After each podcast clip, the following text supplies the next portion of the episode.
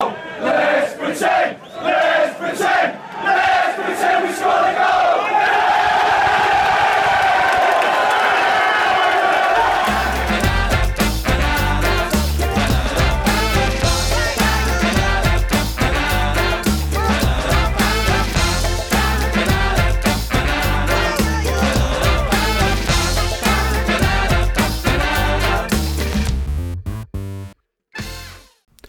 פודקאסט הקומץ, פרק המונולוג, אנחנו עם פרק 73, והיום אני פה עם עצמי, מסיבות ברורות. לא תמיר שמחה ולא מור עזרן השכילו לנצח את, במחזור האחרון את הקבוצות מולן הם התמודדו, ולכן היחיד שניצח הוא גם היחיד שמקליט. ונתחיל את הפרק עם בקשה מיוחדת מכם המאזינים שלנו. גיק טיים כבכל שנה עושים תחרות של הפודקאסטים המועדפים אליכם, ואנחנו מאוד נשמח אם תוכלו להתחבר לאתר שלהם, להצביע לפודקאסט הקומץ, ולתת לנו ככה קצת ליהנות מכל השטויות שאנחנו מדברים פה. אם לפחות אתם נהנים, אז שגם אנחנו נהנה. אה, בואו נדבר רגע על שותפי הפודקאסט שהחליטו לא לעלות היום, להקליט. אה, מור עזרן, שבמחזור האחרון הפועל תל אביב שלו סיימה משחק בית עם מכבי בני ריינה בתיקו אפס. לא השכילה לנצח, ובמיוחד התרחקה מהפלייאוף העליון, כי בעצם היא כרגע מרוחקת 6 נקודות, 5 נקודות, סליחה, מבני סכנין שנמצאת במקום שמוביל לפלייאוף העליון, וכמובן, מכבי חיפה, שלמרות שתמיר התחייב פה בפרק שהפועל חיפה תפסיד עד סוף העונה את כל המשחקים, כי לרוני לוי כבר לא אכפת מהליגה, לא הצליח לנצח את הפועל חיפה, ובואו רגע נעשה סדר. הפועל חיפה, מי אחרי הגול שהיא ספגה ממכבי חיפה, ועד קצת אחרי הגול שהיא כבשה, נראתה יותר טוב ממכבי חיפה, הקבוצה המושלמת, הנהדרת, שעשתה הישג בלתי ייאמן באירופה, ובעצם הגיעה לאותו שלב שמכבי נמצאת בו כבר חודשיים. בואו נדבר על זה רגע. מה, מה, מה קורה עם הכותרות? ברו, אתה כל ההישג ייחודי, מיוחד, מדהים, אה, חד פעמי. חברים, בסופו של דבר, מכבי חיפה הצליחה לעשות בונקר נגד גנט, שנראית כמו הצרות שלי כבר איזה חודשיים, מאז ההפסד נגד מכבי תל אביב שפירק את הקבוצה, ובאו מכבי חיפה, כבשה גול ש... לא היה אמור להיכנס, ויש לפיירו המון מזל שהוא נכנס. מאותו רגע עשתה את אותו בונקר שהיא עשתה נגד מכבי בבלומפילד, וכך זה גם נראה. אה, אבל אה, מברוק על ההישג הלא יאמן של להיות כמו מכבי. אה, נדבר רגע על שאר המשחקים שהיו לנו. אז קודם כל, הפועל באר שבע, שמי שעצרה אותה היא דווקא מכבי פתח תקווה. וסיימה איתה בתיקו אחת אחת במשחק בית של הפועל באר שבע. זה היה מאוד מפתיע כי מכבי פתח תקווה נראתה פחות רע ממה שציפיתי שהיא תיראה, והפועל באר שבע נראתה הרבה פחות טוב ממה שהיא נראתה עד עכשיו. תקראו לזה סובה, תקראו לזה איך שתרצו. ודווקא הפגרה הארוכה שהייתה בין שני המשחקים של הפועל באר שבע, היא זאת שעמדה בעוכריה. הפועל ירושלים סיימה בתיקו עם מ"ס אשדוד, במשחק שבו בעצם אשדוד לא, לא נראתה הרבה יותר טוב מהפועל ירושלים, אבל uh, שתיהן נשארו תקועות בתחתית. הפועל פתח תקווה הפסידה לפועל חדרה במשחק שלדעתי סתם את הגולל על, הציפ... על השאיפות של הפועל פתח תקווה להישאר בליגה. הפועל חדרה כבר הצליחה להיצמד לאשדוד ולביתר ולנסות לברוח מה... מירידת הליגה שכולם כבר צפו שהיא תקרה לה. בני סכנין כמובן ניצחה את ביתר ירושלים 2-1 במשחק שבו ביתר שוב הוכיחה שאין לה הגנה, ובעקבות המשחק הזה גל כהן סיים את דרכו כמאמן ביתר ירושלים והתקבל המינוי של ברק יצחקי למאמן, תכף אני אדבר גם על זה. וכמובן, מכבי תל אביב ניצחה 5-1 את מכבי נתניה, ואני רוצה רגע להרחיב על המשחק הזה. אני לא הולך לגנוב דעת, ולהגיד שהיה פה איזה משהו מדהים. עד השלוש אחת של מכבי תל אביב, מכבי נראתה לא טוב. נראתה לחוצה, נראתה אה, לא הצליחה להוביל, ל, ל, לשמור על הכדור, להחזיק בכדור. אגב, אני חושב שהם גם לא רצו להחזיק בכדור בנקודת הזמן הזאת, ובמיוחד בגלל תנאי המשחק, תנאי המגרש, ובמיוחד כי הם חששו מהלחץ שמכבי נתניה תעשה על החלק האחורי, וזה עבד.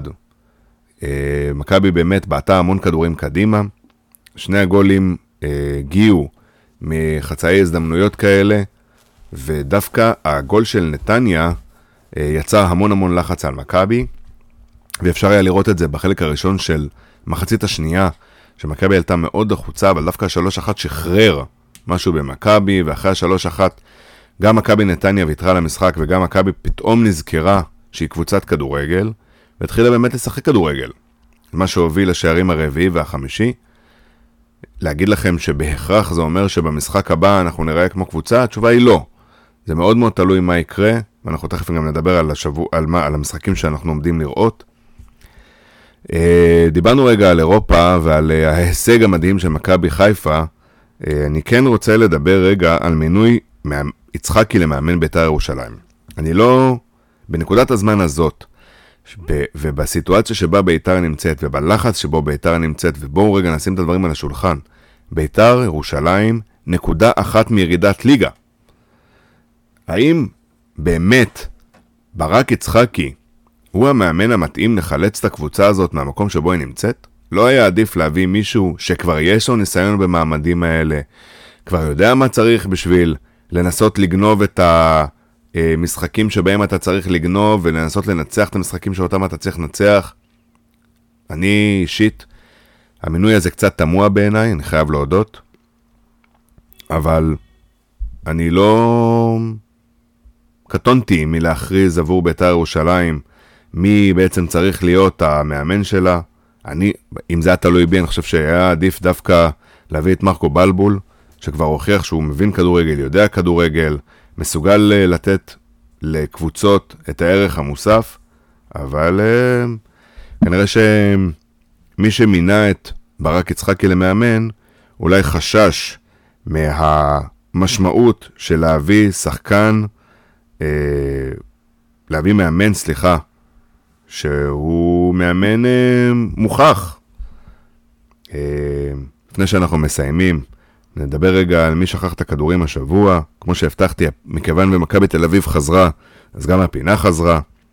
ויש לנו אה, השבוע כמה אנשים ששכחו את הכדורים וצריכים אה, טיפול זריז.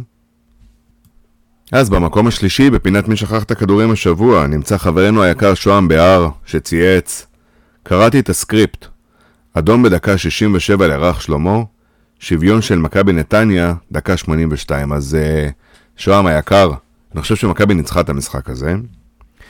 במקום השני, בפינת מי שכח את הכדורים השבוע, נמצא אור שלטיאלי, שצייץ כמה מכבי תל אביב זה מועדון קטן ועלוב בסוגריים, אבל עם מכונת יח"צ שקטה ואדירה. אשכרה הצליחו לעכב בשבוע החלטה לטובת כלל האוהדים בישראל מהפחד לשחק כמו סמי עופר מלא. אפשר ללכת שלוש שנים אחורה לקורונה, ולהיזכר מי לא פחד לשחק נגד בלומפילד מלא ודחף להחזרת קהל מלאה. ובמקום הראשון, בפינת מישהו שכח את הכדורים, השבוע, נמצא קובי, שצייץ על ערן מזרחי, תקשיב, אם לא יחדשו לו חוזה עונה הבאה, ולדעתי לא יחדשו, הוא יתהפך על מכבי ועל מיץ', יגייס קבוצת משקיעים וירכוש. ימנה את עצמו למנהל מקצועי. תנעץ! אז uh, קובי, נעצתי, שתדע. ורגע לפני שאנחנו מסיימים, נעשה הימורים של כל משתתפי הפודקאסט השבוע על משחקי השבוע הבא. אנחנו מתחילים עם מכבי פתח תקווה נגד הפועל תל אביב, יום שבת, שעה שלוש, אצטדיון המושבה, מה שאומר שהמשחק הזה ייגמר בתיקו אחת-אחת. הפועל חיפה מארחת את בני סכנין, הפועל חיפה עם המומנטום של אחרי ההישג מול מכבי חיפה, ובני סכנין עם המומנטום של אחרי ההישג מול בית"ר ירושלים, מה שאומר שגם במשחק הזה הסתיים בתיקו. הפועל חדרה נגד הפועל ירושלים, חדרה הצליחה לנצח את הפועל פתח תקווה, אגב במשחק שבו גודסווי דוניו הראה שיש לו עדיין ניצוצות של כדורגל, והפועל ירושלים נראתה רע מאוד במשחק האחרון שלה. אני מעריך שהפועל חדרה תנצח את המשחק. בית"ר ירושלים תארח את מכבי נתניה, יום שבת, שבע וחצי, אצטדיון טדי. בית"ר ירושלים הוכיחו שוב שאין להם הגנה, מכבי נתניה הוכיחה שאין לה קבוצה, ודווקא אפקט המאמן פה יעבוד לטובת בית"ר ובית"ר תנצח. שבת, שמונה בערב, מכבי תל אביב מארחת את הפועל באר שבע. משחק שיקבע המון לדעתי על איך המשך העונה של מכבי ייראה. אם מכבי תנצח, אז בעצם התקופה הגרועה תסתיים. אם מכבי לא תשכיל לנצח, אז אנחנו נחזור לתוך המרה השחורה שהיינו בה בחודש וחצי האחרונים. אני מתקשה להמר על המשחק הזה, שאיפתי כמובן ברורה וידועה. מ"ס אשדוד תארח ביום ראשון את מכבי חיפה שחוזרת מההישג המדהים, חד פעמי, מדהים, בלתי נתפס, של לעשות בונקר נגד גנט ולעלות שלב באירופה לשלב שבו מכבי תל אביב כבר נמצאת. אה, אני חושב שהמשחק הזה מאוד תלוי במשחק של, אה, שיארך יום לפני בין מכבי לבש. אם מכבי תל אביב תצליח לנצח את הפועל באר שבע, מכבי חיפה לא תנצח את אשדוד ולהפך. אם מכבי תל אביב לא תנצח את הפועל באר שבע, מכבי חיפה תנצח את אשדוד. והמשחק האחרון שיסיים את המחזור, בני ריינה תארח את הפועל פתח תקווה. הפועל פתח תקווה לא נראית כמו שום דבר, ולכן בני ריינה תנצח את המשחק הזה. אני מזכיר שוב, תיכנסו לגיק טיים, תצביעו לפודקאסט הקומץ, אנחנו מאוד נשמח שתגידו לנו כמה אתם אוהבים אותנו, ולא נסיים את הפרק בלי לעשות את אותו דבר שאנחנו עושים בכל פרק, אז עזרן, אל תתקשר לפה יותר. Let's pretend!